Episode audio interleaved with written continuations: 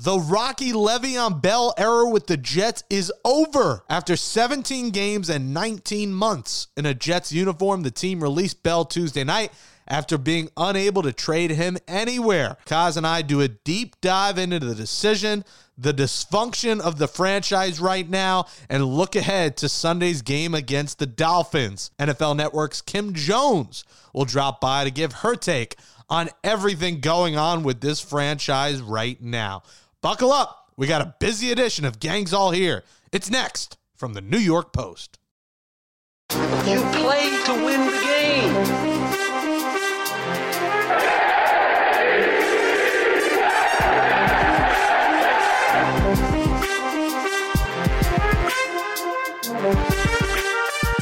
Welcome back. A special early Wednesday edition of Gangs All Here, our Jets podcast from the New York Post. Jake Brown here, Brian Costello there. We got a lot to get into on this episode. Follow us on Twitter at Jake Brown Radio, at Brian Cos. Subscribe to the show wherever you get podcasts. But if you do use Apple Podcasts, five star rating, nice reviews, appreciated. Every week we bring you two episodes all season long. So make sure you get it. Go check out the Jalen Rose Renaissance Man podcast too. I didn't realize, but Kaz went to Penn State, and our guest this week, they are friends from Penn State. It's NFL Network's Kim Jones. So we'll exchange pleasantry later. But first, we got to start with the big news, and that is Le'Veon Bell was released Tuesday night. You know, liked a couple of tweets about his usage. Kaz did the story that it's time to trade Le'Veon Bell, and the power of Kaz and tweets. There he goes. He's gone. The Jets got rid of him. Kaz, take us how uh, take us into how this all developed the details of the story and uh, what's next for Le'Veon Bell. Well, obviously, Jake, it's been developing for 19 months since he signed here. It's been a rocky marriage since day one, basically. Uh, you know, Adam Gase was not on board with signing him. We all know Mike Maccagnan signed him, uh, and that came out. So, you know, it's been there's always been this underlying tension between Le'Veon and Adam, even though they, you know, I do think they get along personally. I just think Le'Veon gets frustrated with how he's used and voices that. And so Sunday, um, he wasn't happy. 13 carries for 60 yards, one catch for seven. Uh, he voiced his displeasure with Adam, to Adam, and also, you know, like you said, liking the tweets. On Monday, they sat. I don't know if they actually sat down or they they somehow had a conversation, whether that was virtually or on the phone. Gase, Douglas, Bell, and his agent, and all parties kind of agreed that what was best for them was to part ways. Joe Douglas gave Bell's agent Adisa Bakari permission to seek a trade, and Joe said he would do the same. He called every team in the NFL. Uh, there was no one who was willing to trade for Le'Veon Bell. Uh, the main sticking point was the uh, there's a Bell's Bell's contract is not guaranteed for 2021, but it is guaranteed for injury. So if he suffered a serious injury this year and couldn't play next year, you're on the hook for $8 million. And no team wanted to do that. The Jets were willing to pay some of his salary this year, $6 million left, in order to facilitate a trade. But that 2021 number was really what scared teams. Ultimately, the Jets looked at it and uh, they thought, you know, they could they could wait this out for three weeks. The trade deadline is November 3rd. They could probably get, you know, maybe or maybe, I shouldn't say probably, they maybe could get something for him before the trade deadline, maybe a seventh round pick. But they were taking the the risk then of what if he goes out in Miami this week and you know suffers a very serious injury they're on the hook for eight million dollars next year. So it was clear they were he's not part of the future here. Uh, and I think at zero and five, that's all the Jets have to be thinking about now is who's going to be here in 2021 and beyond. Who's going to be part of this core? They're obviously going to be starting over again in 2021. Who can stay? And Le'Veon Bell was not part of it, so they decided to move on. They're eating the money. It's like the money ball if you've seen Moneyball, Jake, it's like the scene with Billy Beane in the batting cage with David Justice, where he tells him the Yankees are paying you to play for us. The Jets will now pay Le'Veon Bell to play for another team. And that's just another chapter in this Jets debacle. And uh, I mean, it is so many chapters in this in this long telling story, and you could write them all. Just that's like War and Peace. That book, Jake. That's you know, it's gonna be a, a best selling book, and maybe Kaz, you'll write it for us. You'll be uh, you'll yeah. write the chat. This you know, this last year has been its own book in itself uh, might be as long as a J.K. Rowling Harry Potter novel. Um, but listen, Adam Gase did not like Le'Veon Bell. We knew that he, you know, was not happy kind of that they brought him in here. A lot of this stems from Mike Maccagnan. A lot of the ineptitude from Trumaine Johnson's monster contract uh, to Bell's contract, bringing in Gase then the Jets having some kind of bizarre tactic of firing Mike Maccagnan, but doing it after the draft. The timing of that just seemed way off when they did that. Um, and listen, the Bell era was not memorable. His biggest run here was 19 yards. He had more talent in a bowling alley than he did on a football field with the Jets. And I can attest that he wasn't great here. But I will say this I don't think Le'Veon Bell is done. I think he thrived in Pittsburgh behind an offensive line where he was able to be patient and work behind big fellas that were great, behind a quarterback that's probably going to go to the Hall of Fame around receivers that were good. You know, we're talking to Antonio Brown and all the talent that they had, a good defense, a really good head coach. From top to bottom, he was in the perfect situation in Pittsburgh, which begs you the question of why didn't he take a contract to stay there? I mean, he was just shining, doing so well. You know, the star of the show, the one of the faces of the league in terms of talent. And then, you know, he had the whole 2018 sitting out a year as a running back is such a harm to a running back's career because their shelf life isn't that long. When they cross the age of 30, things change. He's 28 years old now and this era sucked. It was 19 months of nothing. 863 yards, four touchdowns, so much mismanagement. Some blame goes to Adam Gase. Listen, he, he didn't use him enough. He didn't use him as a receiver. Uh, the, the communication between the two, while it was there, it didn't seem like the two really were buddy buddy. I wouldn't see them together at a bowling alley anytime soon, especially during COVID, by the way. Um, but listen, I don't think they liked each other and Bell was worn down. He needs the talent around him. And this was really frustrating how this ended because Jamal Adams kind of cried his way out. They got rid of him. Bell tweeted his way out. They got rid of him. Trumaine Johnson was a big signing that you expect to be good. He was so bad that they had to cut him just this everything around this organization is so dysfunctional right now. And you, you talk about this hitting rock bottom. It has. This team's 0 5. Gase is going to get fired this year. And there's so many holes and so much money to be spent, but not enough money to fill all the damn holes that this team has. And 10 years of losing is enough. And I don't know, man. I, it, it, like you said, it, it's hard to keep caring because this team's just been so irrelevant, cause for so long, been so bad for so long. But this is just another frustrating, dysfunctional part of what has become a circus with the Jets from everything from GM to coach. And Joe Douglas has to kind of change the culture and a, a, new coach. We'll talk about it later with Kim. There's not a lot of them out there that are CEO like, but a new coach has to really establish a culture here because this isn't a winning franchise. This isn't a team that's, you know, really respected around the league. This has become the laughing stock franchise of the National Football League. And I don't know how soon that's going to change here, Kaz. Yeah, it's not going to change overnight, Jake, you know, because there's a lot of work to be done. And I know Jets fans don't want to hear it, and it's been ten years and all that stuff. But you know, they, there's just they're at least at least two years away from being decent. You know, next year is going to be possibly a rebuilding year with a rookie quarterback. You know, there's just like you said, there's just too many holes to fill. You, you can't do it overnight. I also don't think Joe Douglas. He has a lot of money to spend. I think he's going to spread it around. I don't think he's a guy that's going to go out and sign the big name free agents. That hasn't worked here and doesn't hasn't worked a lot of other places. So I don't think he's going to do that. I think he's going to try to rebuild through the draft, and that takes time. Obviously, the new coach will come in and he'll have say, and they're, they're going to have to find players that he likes, and they, you know, it could be switching systems completely, and that could lead to some departures. But you look at this team, and I would ask you, Jake, you think about think about 2022. Let's forget next year for a second. Who on this team will be here in 2022? Who do you think is going to be on this team? Oh man, uh, I mean, hopefully Mekhi Becton. Uh, Mekhi Becton's one. Yeah, he's the top of the list. Punter Braden Mann. Braden Mann. Yep. Uh, I, I I can't guarantee Quinnen Williams at this point. He's kind of been a question mark, but maybe you could say Quinnen. I think Quinnen will be here. Uh, that will be the fourth year of his contract.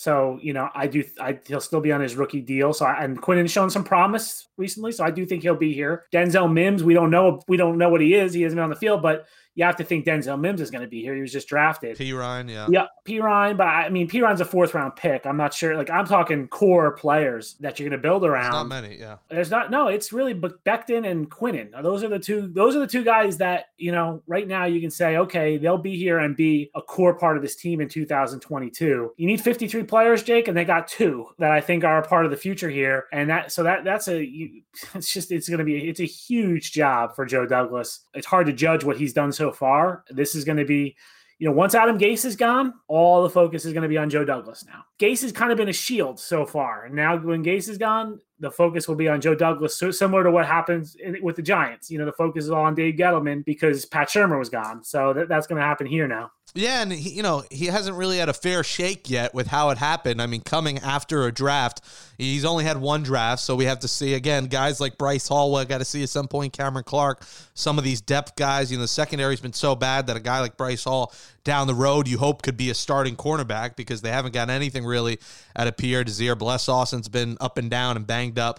A lot of injuries. This is just a weird year to truly judge guys, but.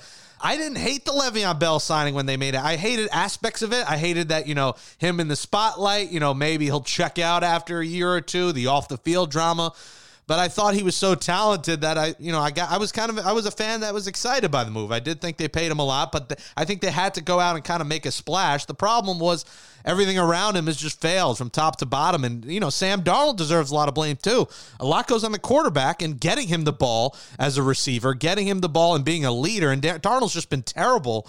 Uh, he hasn't progressed. He's actually regressed this season. Now he's hurt again. So obviously, not having a quarterback like Ben Roethlisberger plays a factor in this as well, along with, you know, blame goes all around Kazi. You know, I'm not going to put it all on Gase. I'm not going to put it all on Maccagnan. Well, actually, no, I will. Maccagnan was awful. uh, I'm not going to blame Douglas, but it's just everyone to carve a blame from ownership to Gase to the quarterback, to the offensive line, to not getting receivers, to the defense, you know, not being good either. So it's really just A to Z. This just didn't work here. And, you know, there was the drama, you know, we didn't even talk about the jewelry drama. The girls, what happened? Two girls took his jewelry.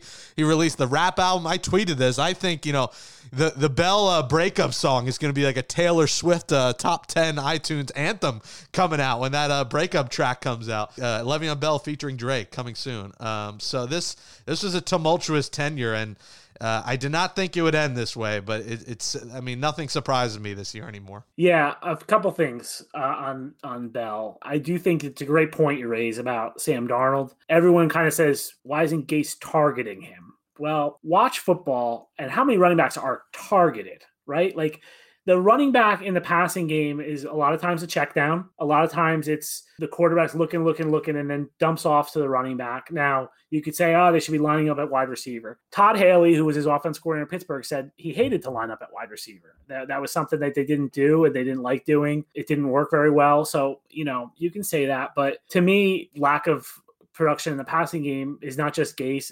Bell also has to get open and the quarterback has to throw to him. That being said, he caught 66 passes last year. Uh, sometimes I think people act like he caught 10. Uh, he had 333 touches in the last year plus. Uh, he was eighth among running backs last year in touches, and he was lowest of those guys in production. So I don't think it's all you know. That storyline I think kind of gets overblown. I don't. I don't think Gase hated you know, Le'Veon Bell. I think they kind of liked each other personally. It just didn't work. Gase was against spending that kind of money on a running back. He thought they should spend it on the offensive line. I think he was right in hindsight. Now, that being said, Gase needed to get over it and move on. And I don't think he ever did. And I think that was always kind of lingering was that, you know, he resented that he had to give this guy the ball because he was getting paid so much. But if you look at it, you know, spending that kind of money on the running back with the state of the Jets offensive line last year is silly. It's like putting a pool in your house, you know, when the foundation's crumbling. Like you got to, you they should have fixed the offensive line first. I think a running back is one of the last pieces in the puzzle when you have a good team. Uh, and we look around the league, Jake. You know, Christian McCaffrey gets hurt. Mike Davis is doing a great job at Carolina. Like you can find running backs, right? Like there's ways to find them in the draft and through free agency, cheaper free agency that works. So you know, just the whole thing was a mess from start to finish. Yeah, and don't forget Mike Maccagnan at one point did draft Christian Hackenberg. I had to throw that in there. that's just that's just a gratuitous shot. Yeah, that, I just had to come out swinging with that final no, shot. We'll uh, talk in a few weeks. In a few weeks when the Jets play the Chiefs, we'll talk about how they didn't think they needed to draft Patrick Mahomes because they had Christian Hackenberg. So I had to throw that in there with you being. i am learning a Penn State guy with Kim Jones. That's I right. guess I had to throw in a court. Who did they take him in the second round? Right? It Was a fourth round? Yes, second round. Second, second round. round. No, God. no. Fourth round would have been forgivable. The fourth round, because here's how I view the draft: is like the first two rounds, you have to draft players that are going to play immediately for you. Round three is a guy who they, they need to be contributors in year one. They play special teams, play a little bit offense, defense. Round four and beyond is a crapshoot. Like they might play, they might not play. It's okay, you know, they're developmental players. But Hackenberg was a second round pick, so he was terrible never, in college. Never played a game. He's, never played a game. He was awful at Penn State. He wasn't like he regressed this last year. That he didn't even progress. I'll tell you a story. You might remember 2017, I guess it was, was Hackenberg's last year with the Hold Jets, on, hold on. right? Welcome. This is the second edition of Brian's book with Brian Costello. yeah, yeah. So right, that was uh, that that was the last year of Hackenberg, was 2017, and there was a lot of push at the end of the year. The Jets were bad; they were they were going nowhere. Why don't they play Hackenberg? There was a game in New England. Play Hackenberg. You know, go out and and, and you know why, why not just put him on the field? And Todd Bowles refused. Like Todd Bowles, and we drove him nuts. We asked Todd all the time, "You gonna play Hackenberg? You gonna play Hackenberg?" And Todd was a gentleman. He never said anything negative about Christian, but he just kind of said not playing Hackenberg. So flash forward to 2019, I think it was, and there was that league, um, the AA was it the American Football League, AAF? Yeah. Remember that yeah, league, Jake? That played in like February. Yep. Hackenberg played in it and got benched. And this was in like February. He got benched in this Alliance Football League. So I so the combine was a couple weeks later, and I saw Todd. We passed each other. You know, there's another combine story. We passed Todd, and Todd Todd just looked at me. He goes, "Hey, Kaz, I thought you might call me and ask me why I didn't play Hackenberg after last week." Oh, that's a good one. Oh my god. No no punches were thrown at a bar though this time at the no, combine, no, but- no. Todd Todd Todd was much calmer than Rex, but he he he, he, just delivered that line. You know, so I could picture his but- laugh his laugh too along with that. I could just picture that scene right now. Wow, bench in the AF. Jeez, that's like you know that's like getting benched on like the prison softball team. It's like, come on, how how worse can it get? Uh, yeah, Christian Hackenberg, never forget, just a terrible Jet. The Jets' uh, dysfunction land continues as they go. We'll close on this Sunday against the Dolphins. The Dolphins are eight point favorites, and if that doesn't tell you anything about how bad the Jets are, I don't know what does. The over under is. I think it's going up too, right, Jake? Is it going up? It's probably going to hit 10 by the weekend. Uh, the- imagine being double digit do- dogs in a game coming into the season you thought they'd have a chance to win. Uh, what's what do you think is going to happen in this game? Clearly, they're playing well right now. Uh, you know, I would say this. You know what you get with Fitzpatrick. Jets fans know it well. He can be great one week and then terrible the next week. The Jets have to hope they're going to get the terrible Fitz this week against them after he had a really good game against the 49ers. I don't think the Jets, you know, this is the this is one of two games against the Dolphins where I say, okay, Jets have a chance at winning that game. You know, it's hard to say you expect them to win any games at this point, but the Dolphins, you know, are I don't think they're world beaters. So, you know, we'll see. I think this is a game against a team who's closer to them in talent level. You know, after this, forget about it. Like, look at the next three Bills, Chiefs, and Patriots. Good luck. so, you know, if they're going to win a game, I, you're thinking it's probably going to be one of these two Dolphin games. Yeah, and you'll see Le'Veon Bell in that November 9th game running all over them in a Patriots uniform, just oh, calling out. brother. and The then they- lament of the Jets fans. Everyone's going to go to the Patriots and be great. That's why Hackenberg was going to go to the Patriots and be great. I heard that, Jake. So. Oh, well, anyone who said that is just on, on s- smoking crack or something. Uh, that's a Monday night game, and then they have the bye. So, how fitting would it be if Le'Veon Bell runs for 125, two touchdowns, and then Tuesday morning Gase is fired? I mean, you know, Le'Veon. I could already see the Le'Veon Bell tweets in his draft, in his drafts. His, uh, you know, I've, I have some tweets in my drafts that I haven't tweeted. Le'Veon Bell's already gathering those up. I listen. I think I agree. I think they're closer to the talent level, but still not as good as the Dolphins. They've been surprising. I think a lot of people thought the Dolphins would be, you know, at some point here have Tua T coming, but Fitzpatrick has played well enough where Tua hasn't even been on the radar yet. Uh, but I do think the Dolphins win this game. Something like a 27 13, 27 7. I'll say 27 17. Um, the Dolphins will win, and the Jets will go 0 6 and it's only going to get worse. We talked a lot about Penn State in this episode. Well, coming up next is Penn State alum herself. It's the great Kim Jones of NFL Network right here on Gangs All Here from the New York Post.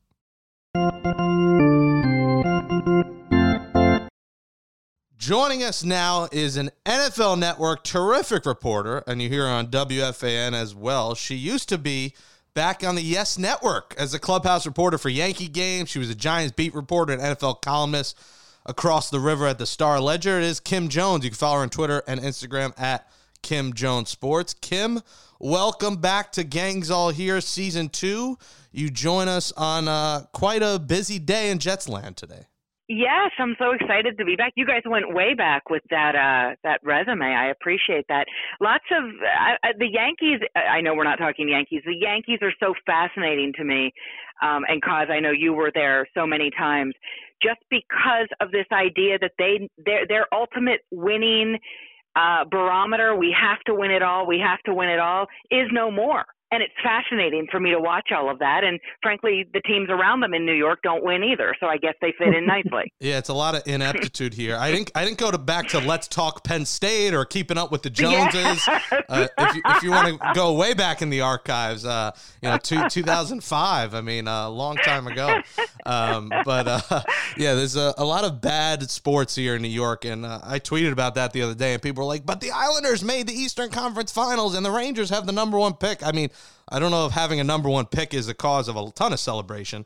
Um, it means you weren't that great, but uh, yeah, it's it's a lot of bad football here. Zero and ten for both teams, but the Jets now obviously Le'Veon Bell is gone. They've released him. What were your immediate reactions, Kim, when you heard the news? I guess it has to be a little bit of a surprise, like, oh wow, they they released Bell, you know, that kind of a thing. But if you sit back, there, it's not a surprise. That that signing never worked. Adam Gase was right. Does Adam Gase have to make it work with the players he's given? Of course he does, and I understand that. But Le'Veon just never worked here, which is kind of funny because, you know, Kaz, I don't know if you'd agree with this. You know, Le'Veon Bell came here as a big star. You know, of course he had sat out the year, which we'll never know the damage that did to his career, or perhaps he'll feel he'll he'll later feel like it helped him in terms of longevity and and and a healthy life. I mean, who knows? But he came here as such a big star and seemingly a good fit for a huge market like this one.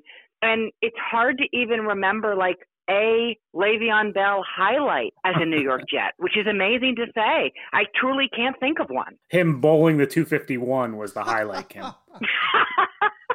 or the rap album, perhaps. I mean, there yeah, was an album. album was yeah. There was an album, you know, recorded during the 2019 season, cause right? Yes, yes. You know, or when you got the jewelry, so, or the, or when the, you got the jewelry stolen by the two ladies. Yeah, uh, that that was yes. a good that was a good one too. Those oh, are the I highlights. I forgot I about the jewelry story. Ooh, that was a good one too. Damn. Yeah. I, yes. I think uh, yeah, I think you're right about the bowling being the highlight because didn't he bowl like a remarkable game that day? Yeah, 250, 251, I think it was. I think that was yeah, the score. I mean, yeah, really, really good bowling. Good yeah, score. right. The flu game. It was the new flu game. It's amazing. It's funny, Kim. You talk about how big a star he was and the signing, and you know we're we're in the very much mode of right now comparing this year to 1996, right? Right, the, the one in 15 season. This feels like it could be equally as bad or maybe worse. And that year, the Jets signed Neil O'Donnell, another star from Pittsburgh who did not who did not work out for the Jets at all, and they ended up moving on after 90, 97 with Neil O'Donnell. But it's hard to think of many signings that were that has much hype around them that blew up this fantastically. I mean, they've had some doozies. Trumaine Johnson was a really bad one, but uh, at least Trumaine Johnson had a couple moments as a Jet. This this one is just incredible. You know, I think the good news is that you'll see more La'Mical Perine now. I think they'll move forward. Obviously, Bell wasn't part of the plan. Where do you think, you know, what are you looking for, Kim, covering the rest of the season? What what what interests you about the Jets right now? Well, one thing that strikes me as you were mentioning some of those high and low lights were I think that the Jets should stick to players from Pittsburgh, like Curtis Martin, Darrelle Revis, but not there players who played for the Steelers, because that seems yeah. to be the dividing line when you talk about Western Pennsylvania. I think that you're now looking for progress. You're obviously looking for a win. You're looking for Perine to, to show you something. You're looking for, I have to believe believe at some point Denzel Mims to get on the field. And he has now surpassed the most famous other hamstring in rookie uh, NFL New York history. And that, of course, was Odell Beckham Jr., who missed four games.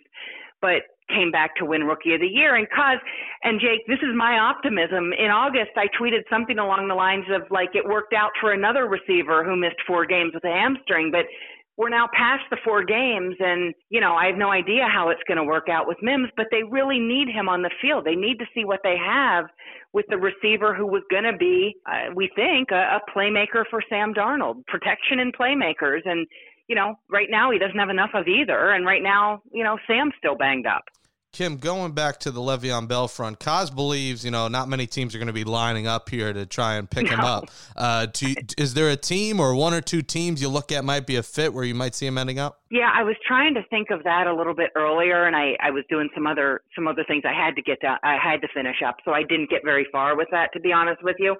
Kaz and Jake, I I can't think of a team. You know, I know Fournette went to Tampa Bay. You know, when he was released, I I get that. Um, this is a little bit of a different circumstance, an older player with more miles uh, on the tires, so to speak. I, I can't think of one. I, it doesn't, I, you know, I don't look at any of the teams we think about in this league right now and say, boy, they are Le'Veon Bell away from really being a good team that that's tough to beat. I, I don't know that we look at Bell that way, and I don't look at any. Certainly, I don't look at any contending teams that way at the moment and I'm not sure why a, a, team that's struggling would make that move either. I, you know, I so I, I'm over on this one with Bell. Yeah, I think a lot of people think at 401 today, when he becomes a free agent, he's going to sign somewhere. I'm not sure about that. I think this might be a Devonta Freeman situation where he might sit out a little while, and then if there's an injury, a significant injury somewhere, maybe they, a team signs him. You know, Freeman had to wait a long time before the Giants jumped on him, so maybe that's what happens with Bell. It's going to be fascinating, and I'm I don't think he has uh, much left in terms of being a featured back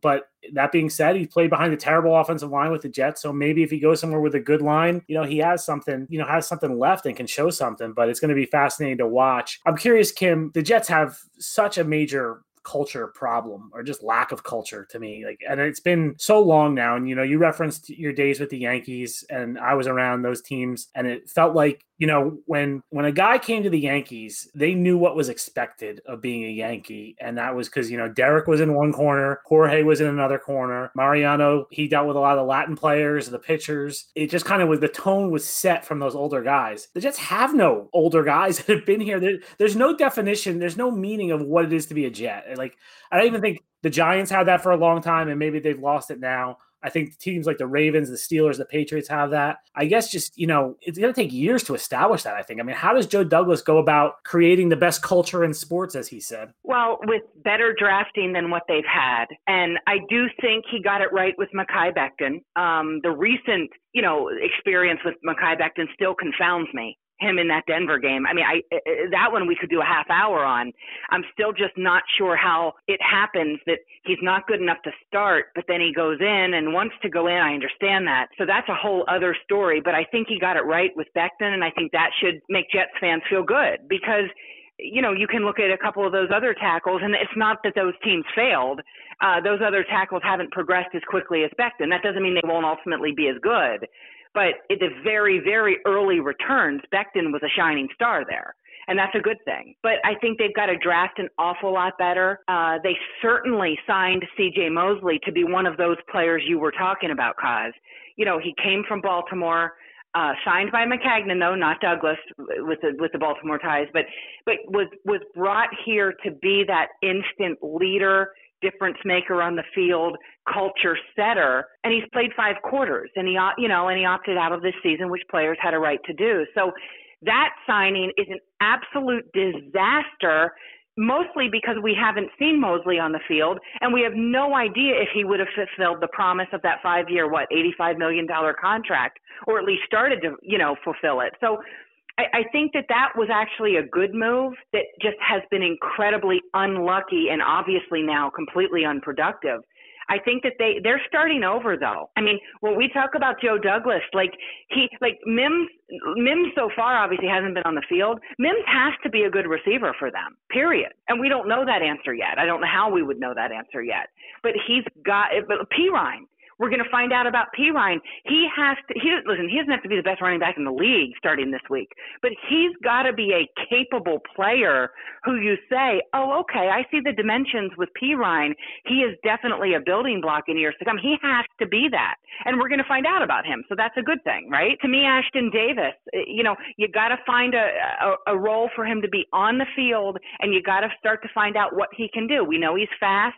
Uh, Kaz candidly, you've watched the Jets more closely than I. I've I've had some other teams that I've been covering, so you've seen Davis more than I. But you know, Ashtyn Davis, you know, that's your Leonard Williams pick. That was your bonus baby. You know, he's got, you know, him being good would be a great feather in Joe Douglas's cap. Uh, for that reason and for many others because they need a good player. You know, where's Marcus Maye been? You know, we, you got to find a way to get the best out of Marcus. This defense confounds me um, because they do have some talent there. I do think Quinnen is starting to look like a player that you can say, okay, inside where it's hard to judge guys and they don't always make splash plays, but inside he's holding it down and he's doing, you know, close to at times what the Jets would have hoped when they picked him as high as they did. But there's a lot of questions here. That you guys know that. There's a million questions about the Jets. We've got to get some of those answers, though. Yeah, and I, I, think it's too soon to judge. Obviously, too soon to judge a draft class. But what's troubling about this draft class is they have they're not on the field. Like you know, Becton Becton played played well, and then he gets hurt, and now he's I don't know when we're going to see him again. Mims, here's here's the thing that really worries me about Mims at this point. He's practiced like twice. So let's let's say he's able to practice this week in some form or fashion. He's not playing Sunday. Like it's going to take it's going to take a few weeks of practice before he knows the offense and he's ready to play, I think. So, yeah, that I mean, Davis was out of the lineup. He, he was back in last week and he's been he's had up and down moments, you know, so far. Uh Jabari Zuniga, the other third round pick, hasn't been on the field yet. Uh obviously Bryce Hall, they knew drafting him out of Virginia had an injury. The the most consistent rookie right now is the punter and he also might be their best tackler. You know, we saw last week. So he yeah, is an outstanding class, punter, though. The, the punter the dra- really is outstanding. right, he is good, but the draft class so far has just been frustrating because no, you haven't been able to see yeah. them on the field. Well, and and you know, I know it's a cliche. We talk, you know, whether we want to or not, we use cliches all the time talking about sports and football. But you know, availability is part of being a pro and part of being an NFL player. And unfortunately, Sam's hurt again. Now that was a vicious hit. Um, I never ended up seeing if the NFL find, you know, issued a fine there. That one was a they vicious hit that yeah, I was. They did not find. Okay, that it's really, you know, it's really quizzical to me how they decide that sometimes because you know, I mean, I guess we could guess in some cases, but that one was weird because I thought that one was a pick him up, slam him down, and, and he was clearly injured. Quinnen, Quinnen got fined for that game twice for landing on Brett Rypien the one time and for the face mask penalty, which so he ended up paying twenty five thousand dollars when I didn't think either one of his fouls were as egregious as what the Broncos linebacker did. Agreed, and I I would like to see those fines take into account not necessarily that the guy got hurt because that can be bad luck, but the idea of intent. Like he was driven to the ground intentionally. With Quinnen, I think in both cases you could argue in the field of play it should have been flagged because those are the rules, but it wasn't. I didn't didn't look at those and say, I mean, if Quinnen Williams is going to be vicious with someone, I, I mean, he, he, you know, he, he's a 300 pound man. He's gonna, he's gonna hurt someone, and, and and he didn't in those cases. I, I, I,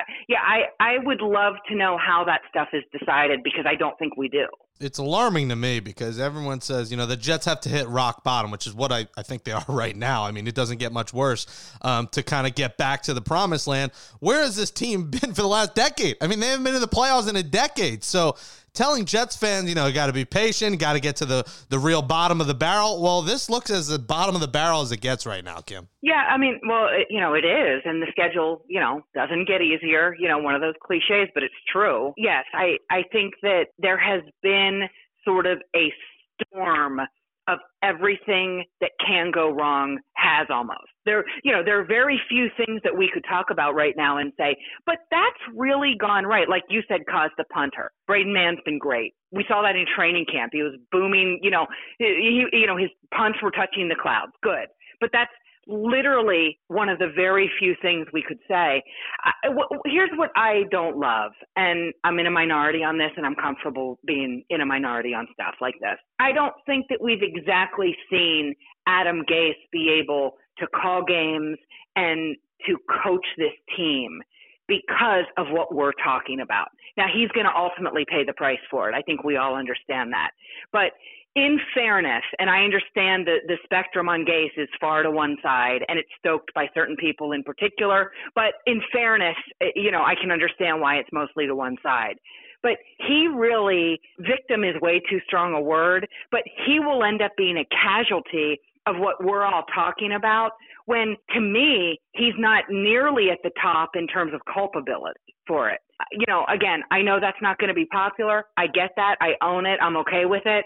But Adam Gase will ultimately leave here in all likelihood without coaching a team that he would have ever dreamed of putting on the field. Better watch out, Kim. Jake, Jake, Jake's ready to pounce. I can see it. Jake's, Jake's That's Jake's, all right. I'm okay with that. Jake's in the Jake. Jake's not a Jake's not a fan of Adam Gase. You could well, say. listen, she she's right. The talent has been putrid. I mean, I, I, don't put all the blame on Gase either. I just think that you know accountability does always go up top. It, you can't put it up top on a brand new GM. So the next guy in line is the head coach. And uh, you know when when Le'Veon Bell can't, you know, I don't think it's just a Bell thing, but when guys can't go up to him and address him, that even Perine, a rookie now, is you know liking tweets about his usage. I mean, it's, oh, it's they, he, wait, wait, wait. He talked to Bell. They they talked. Bell decided to go on. Bell decided to go on Twitter and keep doing it. I mean, but he talked Adam Gase. Like it's not like there's this idea that Gase doesn't talk to his players. It's insane. Like he he talks to his players. He talks. You know, I think he talked to Bell more than he talked to any other player on the team because Bell liked to complain a lot about. I just don't see him. He's not a C like we talked about. They need a CEO like coach. He's not that at all. He's nowhere near that. And I think Kim, if you if you look at that question, uh, you know, well, how do we know that though? Like, how do we absolutely know that? Like, you can say the results stink and I'm going on those and that's fine. But, like, to really characterize what Adam Gase does on a daily basis, I think is really hard to do given the roster he has. I, I don't know how many coaches, you know, you want to tell me one win or something. Okay, maybe. But I don't know how many coaches win with the dynamics he had. Now, Bell's gone, so that takes away one of them. But the dynamics he had on that roster and the lack of talent and the complete lack of difference makers on that roster. You are literally talking about if you want to tell me Quinnen Williams is a difference maker, I will go with that because again, I think it's very hard for the fan, generally speaking, to evaluate the interior defensive tackle. You always hear that the guys don't do enough when they do an awful lot of dirty work, and Quinnen is starting to make some plays. So I think Quinnen's in that group but I think there are very, very few others in that group. I don't know a coach in this league who wins with that kind of roster slash talent. I really don't. And I also think there's very few CEO coaches, Jake. I think Bill Belichick's the CEO. I think Sean Sean Payton's the CEO. I think Andy Reid to some degree is a CEO, but I, I, do think Andy Reid lets his defensive coordinator just do whatever he wants. You know, like what, what, what makes me laugh is people love to tweet the picture of, of Adam like on the bench when the defense is on the field. Andy Reid does the same thing. Sean McVay does the same thing. But you know, it, and it's a results driven business, and the results have been terrible. So this is not to say that Adam does not deserve blame. It's not to say Adam shouldn't be fired, but the narratives around Gase have kind of just taken off because the results have been so bad. And I don't think all of the narratives are correct. And I, I don't think they're going to have a CEO head coach next year, Jake, because like I, I wrote in today's post, who's that guy? There's there's there's no there's no Bill Parcells out there like there was in 1997. Right. I, I mean, you would be talking about bringing back like a Tony Dungy if that's what you want a Jim Caldwell who's available, like one of those guys who's seen it all in the league, done a lot, has won. You know, those guys have won, but they would come in here and, like you said, be a CEO. I would, pro- cause, uh, you know, I would probably, with a little bit of caution, put like a Ron Rivera in that group in in, in Washington. You know, um, you know the CEO type. Uh, and I'm not talking right now about you know his battle with cancer. I'm talking about like the way you would look at a Ron Rivera um, and by the way, it's Jack Del Rio who steps in for him. So it's a defensive head coach who has, you know, his defensive coordinator step in, you know, on the occasions when he's not available because of his fight right now. But you, there are those guys out there. You know, you hire Jim Caldwell, who's a, as, as good a man probably who's ever coached in this league. You think Jets fans are going to be excited about Jim Caldwell? I mean, but that's no. what he would be. He would be a CEO type. And he certainly is qualified. He's overqualified. Of course, he's qualified to be a head coach in this league. Look at the Lions without him. He left the Lions a hell of a lot better than they are now. The other question with the CEO coach, and maybe not Jim Call, Jim Caldwell might not fit this bill, but like, uh, you know, I've heard Jets fans dream about Sean Payton. Would he ever leave New Orleans if Brees retired? Well, if he did, he'd want complete control of the operation. Joe Douglas would now be a scout. That's what Joe Douglas, and I don't think the Jets are going to do that to Joe Douglas uh, a year and a half into the job. You know, that's the other part with the CEO coach. I'm curious, Kim. You you spend a lot of time around the Buffalo Bills. They are where the Jets hoped they would be at this point. You know, with the young quarterback and a good defense and a good offensive line. What's your impression of their two? coordinators, Kim. Brian Daboll on the offensive side Leslie Frazier on the defensive side because I think both of those guys are going to be head coaching candidates uh, if the Bills season looks like it's going to go the way it has so far. Well, they're both outstanding, first of all, but so, so is Sean McDermott. And perhaps most importantly for the conversation we're having, so is Brandon Beane. And Brandon Beane came in after a draft. Brandon Beane has, um, I think it's about six or seven months on Dave Gettleman, not to change this to a Giants topic, but his rebuild, that's about when their rebuilding started together, McDermott and Beane. So the Giants aren't where they need to be either on that, on that track, but I, I certainly understand we're talking about the Jets here. You know, I think that when you look at Daboll, you're talking about someone who obviously does a terrific job with a quarterback. Josh Allen has done what everyone who mocked him, and it was an awful lot of people, said was not possible, and that was improving his accuracy and his touch. And he has done that and they didn't play well Tuesday night against the Titans. Uh, Tuesday night against the Titans, they didn't play well, and Josh didn't play well. And importantly to me, Kaz, and you and I have both seen, and, and, and Jake, I, you know, perhaps you have as well, but certainly Kaz and I have seen a million people who deflect blame, and we've seen a lot of other people who take it. Josh Allen is in the take it category. He he took responsibility last night. He used the pronoun I, not we, and he said he has to be better. And he does. He did not play well last night. But they have built that roster. I remember asking Brandon Beane a spring ago, so spring of 2019, is everything you're doing to maximize the chances for Josh Allen to succeed? And he said yes. And everything he has done since has been to that end. They have acquired in free agency good receivers in John Brown, and his speed makes a difference, and Cole Beasley. Now, the Jets kind of have a Cole Beasley and Crowder, so they did a good job getting him in free agency. But other than that, it's hard to compare the two franchises right now, right? You know, he did. A, they did a really good job building around Josh, and then they went out and got Diggs And and a lesson to other GMs, and I'm not saying other GMs don't do this. I don't mean to be condescending about it, but Brandon Beane told me recently this story where, and I don't think it was for the first time, but for me it was the first time. He said at the trade deadline, he knew that they he he tried to get Diggs from the Vikings, and the Vikings said no. He then watched his Bills team go to Houston in the playoffs and four times settle for field goals. He knew they needed an elite playmaker for Josh on offense. He went back to the Vikings. They said yes.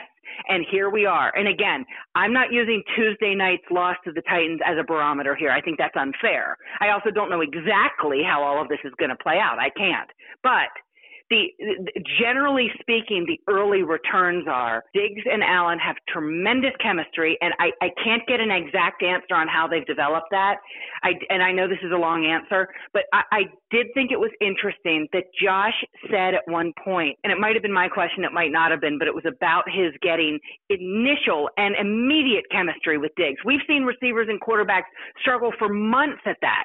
They had it immediately, and one thing Josh said was Diggs sees the game and plays the game like I do, Allen said. And then he added something along the lines of when it becomes a scramble drill, when a play breaks down, he and I know where each other are looking. And they have that innately. And I can't explain it other than that because Josh, that was the explanation Josh Allen gave. But the, the, the larger point, and again, I know this is an enormously long answer, but the larger point is you have to do everything to help a young quarterback. Without elaborating, I will tell you, Les Snead took me through that before the Rams game that I recently covered uh, when he was talking about Goff and and and, uh, and Allen before the Rams played in Buffalo. So these aren't hard concepts but it seems for some franchises it's much harder to latch on to that idea of what they absolutely have to do to have success in this league now, and that is build around the quarterback. Yeah, and Diggs is on one spectrum, and then you went the Jets, you know, cheaper route with Breshad Perriman. So, uh, yeah, you, you, see the two differences there. I, have heard Tuesday night football enough for one episode. Now I need some tacos in here. Um, I, I, I, can't believe all these Tuesday night games. It's, it sums up 2020 in a weird year. Um, Kim Jones covering it all during this weird year at Kim Jones Sports, catcher on NFL Network and WFAN, the pride of Penn State. Kim, uh, love talking to you. Appreciate you coming on, and uh, we'll check with you later in the season. Thanks. Thank you guys so much for having me. I enjoyed it. Adios, episode 42, the Bruce Harper edition of Gangs All Here, our New York Jets podcast from the New York Post. Thanks to Alex Camerata for helping me out and producing the show. As you finish the show up, give us a five star rating and write in a nice review on Apple Podcasts. We appreciate your support. For Brian Costello, I'm Jake Brown. We'll be back on Monday following the Jets Dolphins game. Can they win one? We'll talk to you all then. Stay safe, folks.